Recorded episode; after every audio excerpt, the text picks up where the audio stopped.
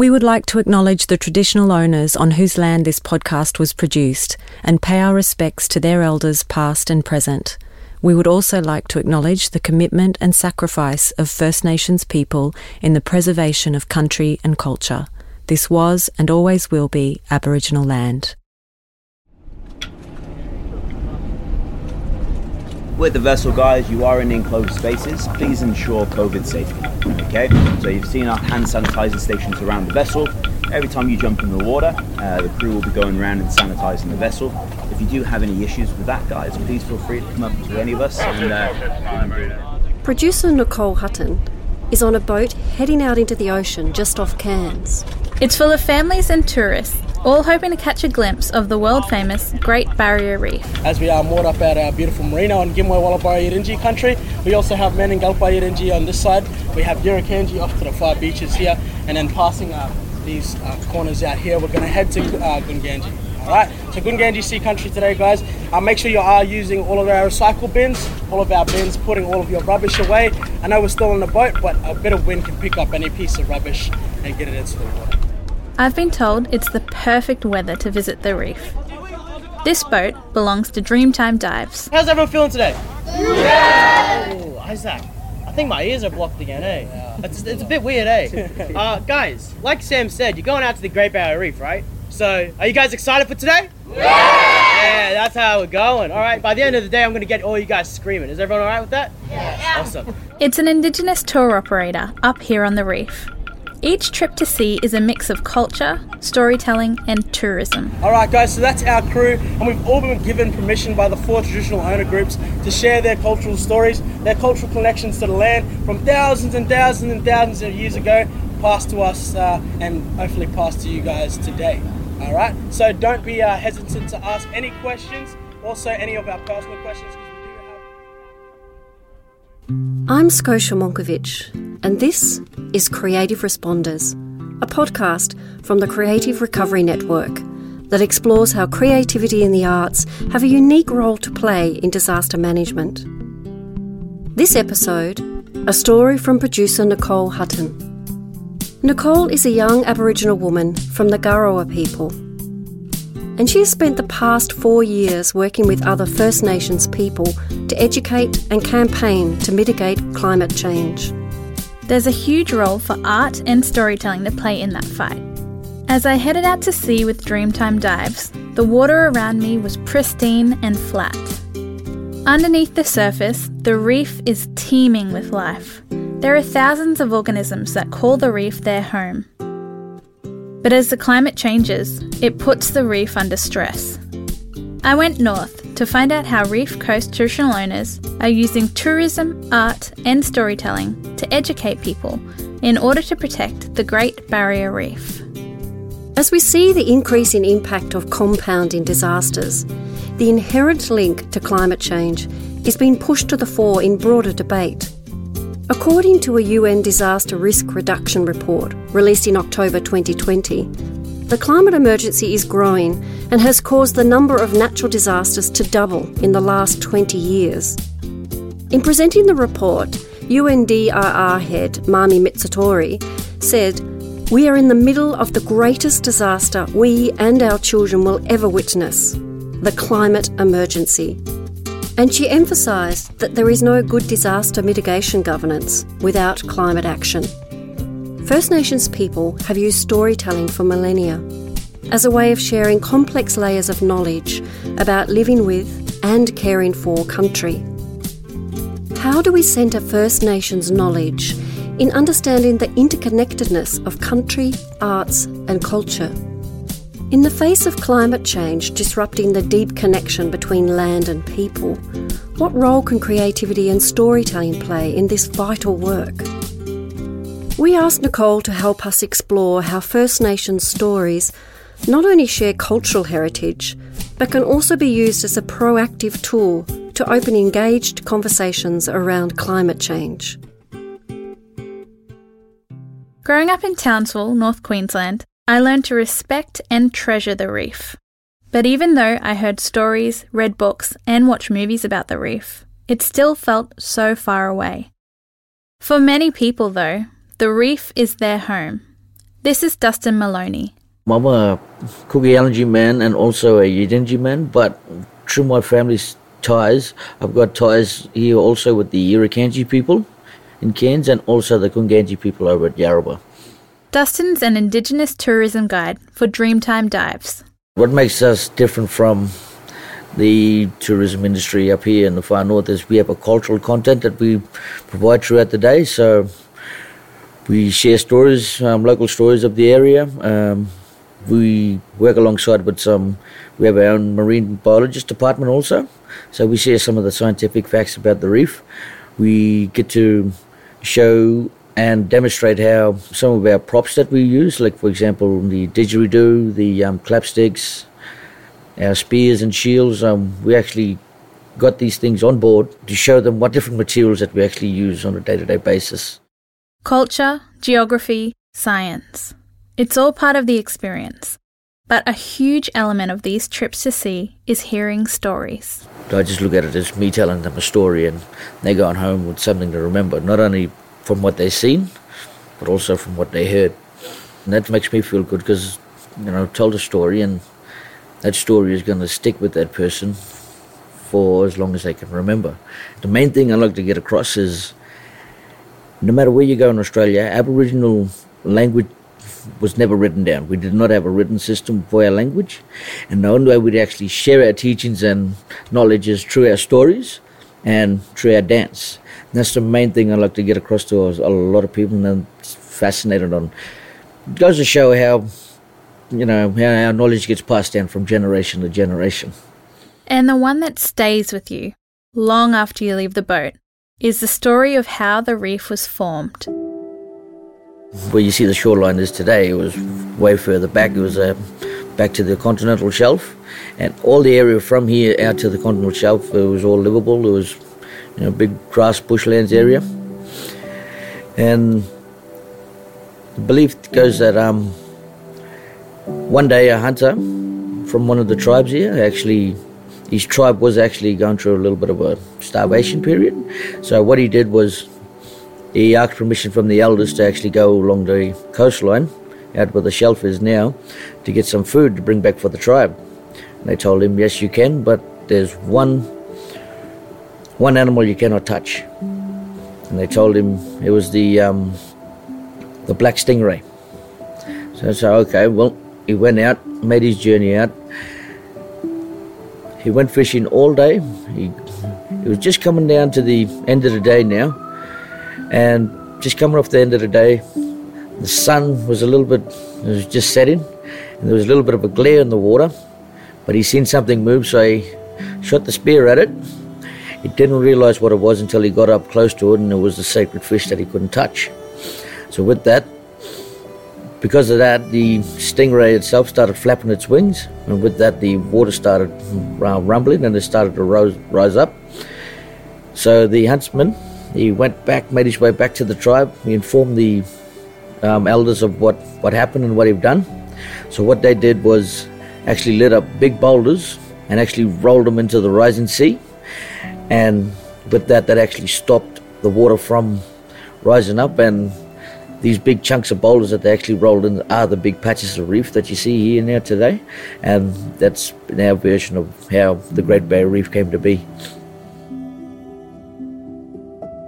Hearing stories like this, told by traditional owners of the reef, I felt deeply lucky.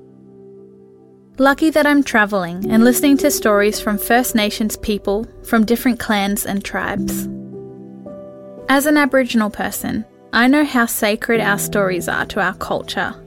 They are sacred stories that connect us to ancestors from many generations ago. The parts of the reef I went to on the tour were beautiful and vibrant. But elsewhere, the reef is in trouble. So, with the coral bleaching, it depends on the water temperature where you're at.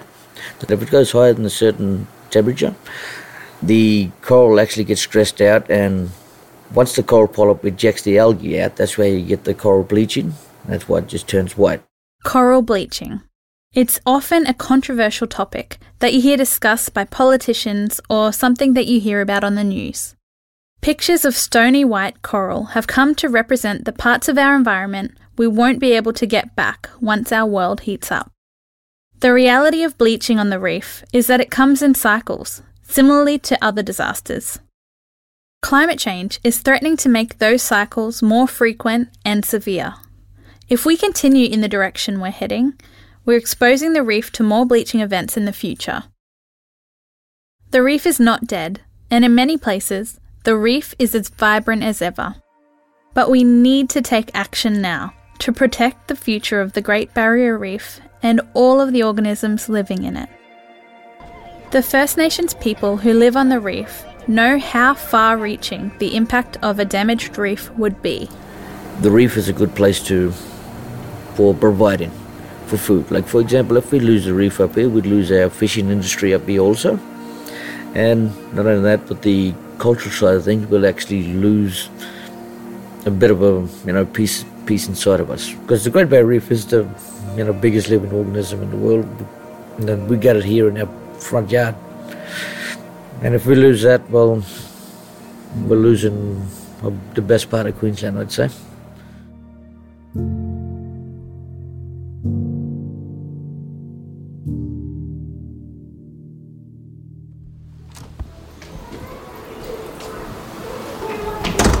Um, I'm inside the art centre and it's so fresh and open, and you can see so much of the greenery of outside. Wow, they're so colourful. I just got only one here. All the rest gone, I think. One. One. Yeah, one, two. One, two. One, two. Which ones are yours? One of this and this one here. In the fight against climate change, storytelling and art can be a powerful weapon. Conversations about climate change can be difficult. People have fiercely held opinions across the political spectrum. The radical changes needed to tackle this global problem are hard to grapple with. Art creates a space to bring nuance back into those conversations. It's a way of hearing each other's perspective promoting action and understanding in these difficult spaces. The power comes from sharing ideas through connection and conversation. It's really apparent up north, particularly when it comes to the relationship people there have with the land and the reef. I've come to Hopevale, north of Cairns, to visit the Hopevale Arts and Cultural Centre. Auntie Gertie is showing me around Hey, my name is Gertrude Deral, but my maiden name was Gertrude Simon. I was born in Rubin. Do it there. We just sit down there and, you know, dye it, put it in the thing and hold it for a while. When it's dry, we take it. The girls put it up there, hang them on the line. Then we put chairs, you know, make put chairs there, make this table a bit longer. Sit down there and do our work. I always be that side end. Auntie Gertie is a talented artist, and her paintings are showcased across the country. They've also been turned into dresses. The Art Centre sits in the shade in the middle of Hopevale. It's the kind of place where I would like to pull out a chair and sit under the leafy trees. Inside is fantastically decorated, with one half dedicated to the artist and the other half a gallery with bright dresses and materials hanging up for sale. Auntie Gertie shows me a colourful balcony that contrasts against the bright green grassy backdrop. Wow, the balcony is so colourful. It's all painted rainbows. Rainbow colour, that's what I want to do my veranda home. Painted like that and paint the floor, you know. But I was up and down. I was up and down, you know, up there coming back again. Yeah. The Art Centre is clearly the heartbeat of Hopevale. It's filled with children and families. Well, thank you so much for showing us around. Lovely. It's so lovely here. Auntie Gertie's family live further north, and when she leaves town to visit them, the thing she misses most is the art centre. And we missed it, you know. We always sit down home. Oh, we missed going then. That's just the place for our meetings, you know. We meet and get together. Yeah. And we love it. Meeting. Yeah. Here we sometimes we buy maybe meat or something, cook it here. Mm, do something, maybe stew and or something, and save it outside. We have a good feed. They bring fish, turtle, cook it up here. We have a good old feed. It's a place where the community come together and do what they love most paint. When we talk about painting, Auntie Gertie has a broad grin on her face. It's clear how much this place means to her. She first started painting when she was young. When I was a school girl, in school, you know, I used to paint. Mm, that's how I learned. And people like my, you know, paintings. So, you know, I was surprised. I didn't know I would go that far. Auntie Gertie and other women from Hopevale sit around the art centre, painting together. Their favourite things to paint are the country, animals, and plants of the reef. Well, they started first and got together and we sit around outside and paint. Yeah, yeah we're happy. I join them here. Every morning we come down here and from Monday, Tuesday, Wednesday, Thursday is our shopping day. When she was young, Auntie Gertie spent a lot of time on the reef. Well, my mother is a Talon person, you know. Talon is out in the reef. You know, that's her custom total, you know. And we call it Talon. Talon person, you know. That's my mother. And and that's how I learned, you know. I go out reef fishing when I was small and we used to dive underwater and look around you know, and you could see down you know, on the reefs. Pretty. The Great Barrier Reef, they call it right out, you know. But we just do in in little bit in, in a lot of reefs out there. But now I'm scared too many crocodiles and sharks. I'm scared for the you know waves might tip me over and I'll get drowned. Now that she's older and doesn't go out to fish on the reef anymore, one of the last connections Auntie Gertie has to the reef is painting what lives in the ocean there. The animals in the sea that lives like um, corals, fish, turtle, dugong, whale, shark, all those, you know, what I see. Like Dustin, art and story is about more than creative expression. For Auntie Gertie, it's about memory. It's important for us and to teach our young young generations, you know. When we go, well, our children can look after the, you know, our kids, the next generation. You know, they go out hunting with a boat, go for turtle, dugong, mm, and that's how they live. And, you know, feed on, uh, feed on the, you know, feed their living from fish, dugong, turtle. To Auntie Gertie and the people of Hopevale, the Art Centre is capturing their stories and displaying them to the rest of the world. I made some. Uh, we we draw down here to uh, do our materials. Yeah, material. We paint. Uh, you know what we want to draw, and then we'll put it on for material. And that they do it down there for us. Oh, yeah. Yeah, because we haven't got any things here to do that. But uh, we just give our drawings and things to them, and they'll get us buy materials, and they'll print it for us. Uh, uh, someone bought a lovely material and told Melly uh, it was mine. They they got the material for the hospital. They got it on the windows and on the shower part. Through art, these stories of the reef reach a wider audience. Auntie Gertie's work has appeared across the country and even had some huge international recognition. And this is another one, mine. That same one. Same I one? got only one, two, and three. This one here. Yeah, that one. And these are, what is this? Is this a, The um, same one. they're pants? Yeah, they pants. Oh, who makes the pants? They make it down, down Brisbane. Wow, there's some beautiful green pants with white drawings of watermelon on there. That's so amazing. Wow. And this is a dress four here. got left. That's all. Yeah, that's a dress.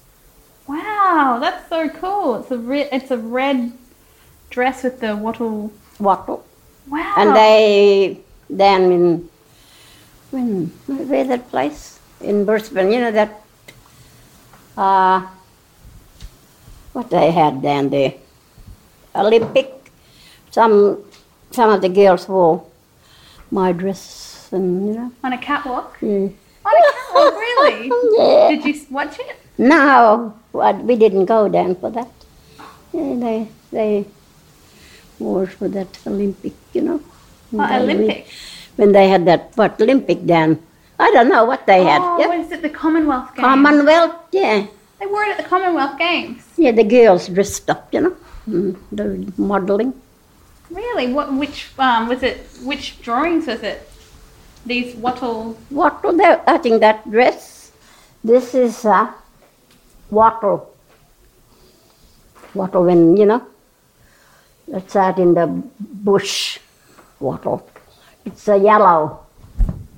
Big yellow. And that, you know, wattle tells us about when the, when the things are fat like fish and turtle, all those that tells us the fish is fat. We can eat it. Hearing Auntie Gertie tell me this story, I'm hit with familiarity. I've heard many times from family members, elders, and community members who have told the stories of the importance of flowers helping people hunt.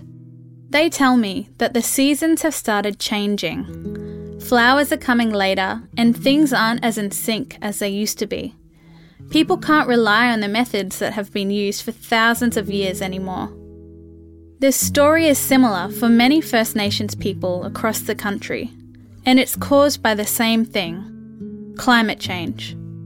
It's people like Auntie Gertie who have seen these cycles shift over generations, telling these stories of change.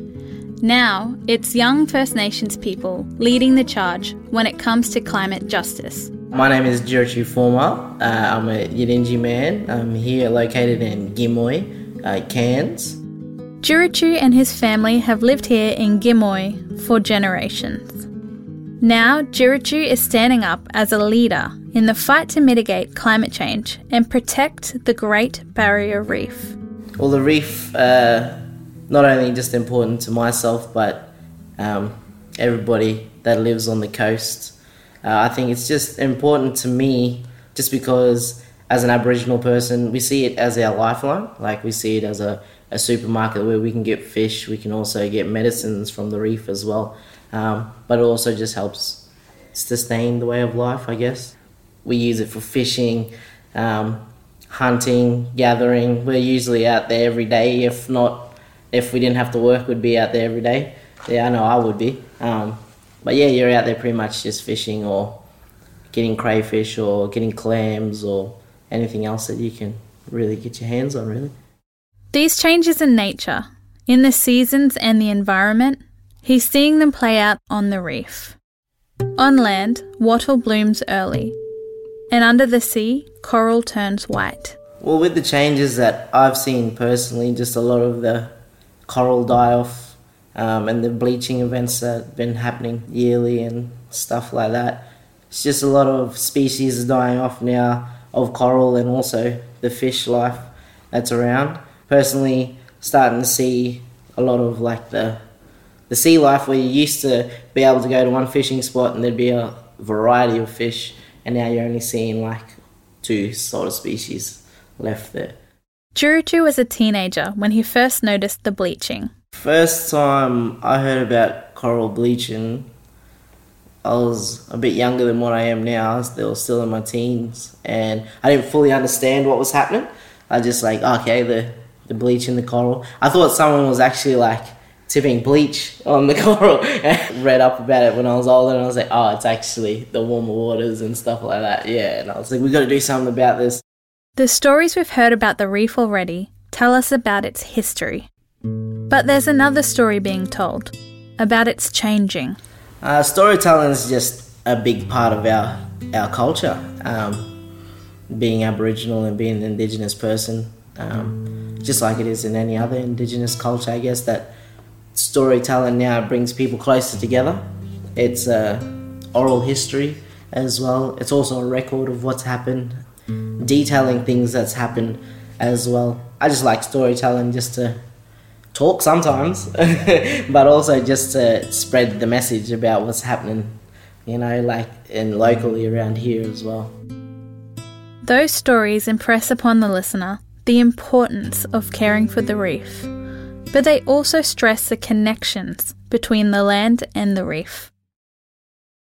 Juritu is also an artist. His artwork is a modern representation of their community's ancient creation stories. Um, the only artwork that I have now uh, that's visible to the public is up at the Crystal Cascades, and that's just talking about our creation stories of the Crystal Cascades and how that was formed.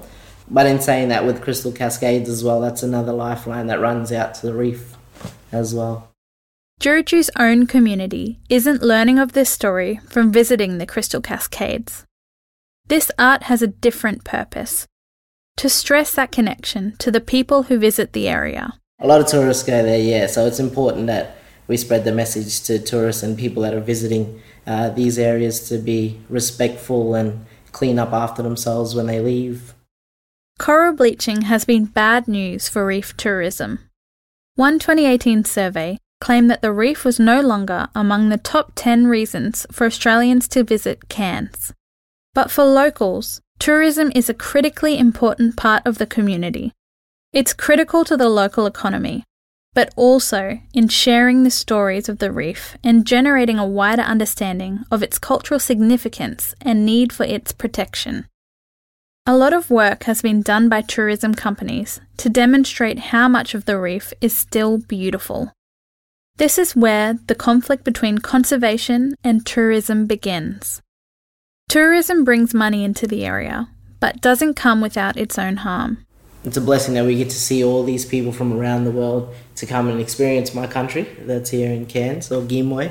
Um, but the curse also being that we get a lot of traffic here as well, a lot of foot traffic, and whether that being the boats in and out onto the reef or a lot of foot traffic up into the Daintree or into the rainforests here. So I think it's just people need to keep in mind when they're coming here, although it is a um, a tourist hotspot that they are responsible for what they do when they come here and to have that in mind. So, yeah.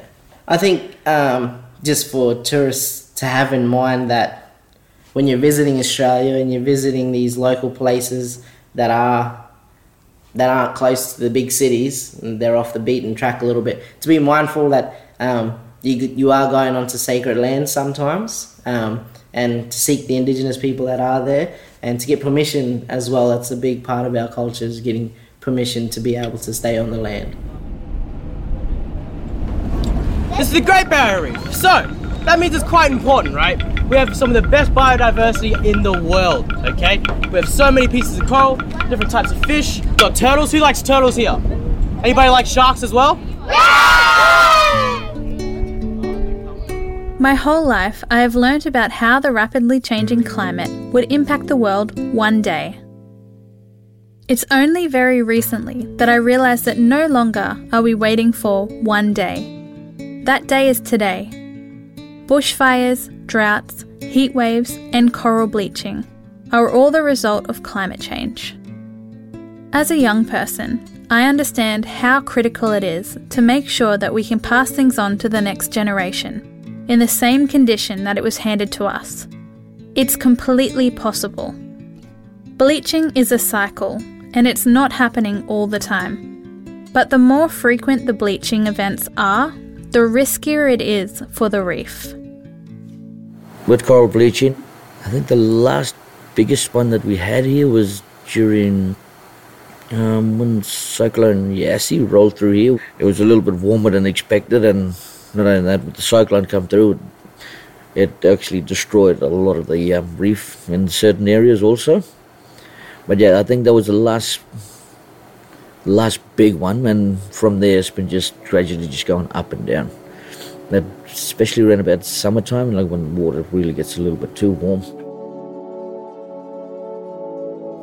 For the future, I hope that the reef is still there, not only for my daughter but for everybody as well to enjoy, because um, it is a very beautiful sight to see, uh, especially when all your coral are in full bloom and it's really bright and there's a lot of life and there's a lot of fish swimming around and you can see um, a lot of turtles as well. Just a lot of the marine life about. It's really lovely, um, especially when if you're diving, it's another world under the water. Like you block out the civilization that's around you, and all you can hear is that real silent, you know. But it's beautiful that silence. It's really nice. So yeah, I hope that the reef is there um, for my kids, um, but also for everybody else to enjoy as well. Visiting and talking with so many First Nations people while recording this podcast taught me so much more than I ever expected to learn. Climate change is a huge threat both to the reef and to tourism. For Reef Coast traditional owners, being in control of the tourism happening on their own country is a critical step towards self determination. This enables greater cultural control in the face of climate impacts and centres Indigenous led sustainable mitigation programs. And for people like me, who have always dreamed of visiting the reef, I am glad to know that there are First Nations leaders to show me around. Sadly, I'm gonna have to say goodbye to you fellas. Oh, you're gonna get me all teary eyed and all. Oh. But guys, don't cry just yet. We were just at the Great Barrier Reef, alright? What did you guys learn today? Huh? Anyway. Lots? You guys learned lots? Alright, well, you guys learned lots. I want you to feel that feel all that, alright? Being able to put on a scuba suit and dive down under the water and see the reef close up was one of the most incredible experiences of my life. The silence down there made me feel like I was entering another world, one filled with colour and crawling with life. Seeing this place up close and hearing the stories from traditional owners just made me want to fight to protect it that much more. Through art, through tourism, and through the history and creation of the reef, what's most important is storytelling. It's these stories that touched my heart and reminded me how important it is to protect the reef. It's an incredible place, and one day I want my grandchildren to be able to visit and see how beautiful it is. I want you guys to put it on you, on the energy, and let it out. All right. So, would you guys like a farewell? Yeah! Ooh, that's it. That's it. Oh, I got a ring in my ears now from that. That's awesome. So, as you guys know, we're a very loud boat, so we're gonna make sure all these fellas in this marina know that we're back home. Are you guys ready for that? Yeah! are you guys ready for that? Yeah! The most basic way I can put it is if you look after the land or and sea, in return it will look after you, and not only for yourself but for the next generation that comes along. For example, if you have a you have a nice home and you have a nice beautiful front yard. Now, if you let that yard go, it's gonna you know, it's not gonna look good. So if you maintain the area, you know, cut back the weeds and whatnot, it's gonna look beautiful, like for everybody to, you know, see. Alrighty, so my two ballers here are gonna dance for us. Me and Laurie are gonna start with the clapsticks. You guys remember the beat?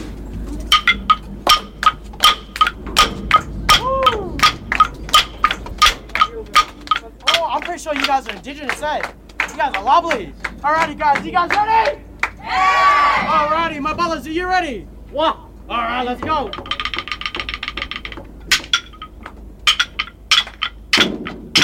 you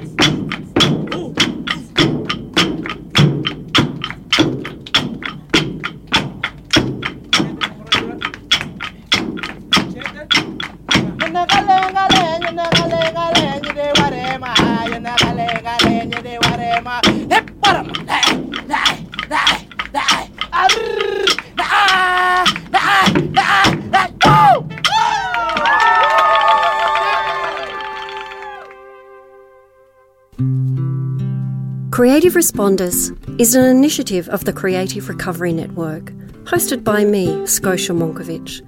A special thanks to Nicole Hutton for producing and co hosting this episode. We'd like to thank Auntie Gertie Deeral and everyone from the Hopevale Art and Cultural Centre, Jiritju Fourmile, Dustin Maloney, Trevor Tim, and the rest of the Dreamtime Dives crew.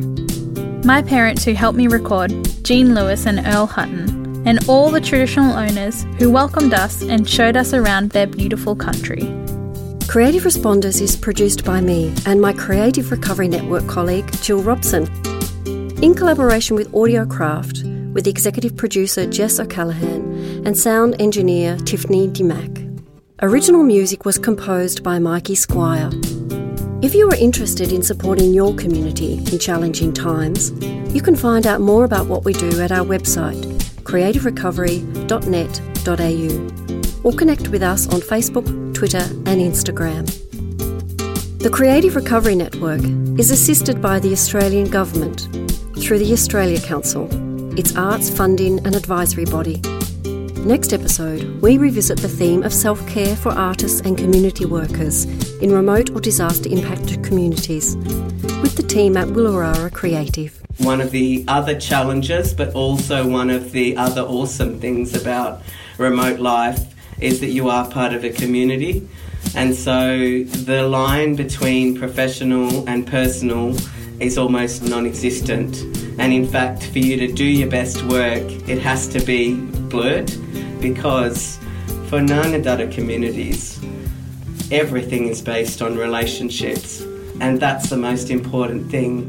Thanks for listening.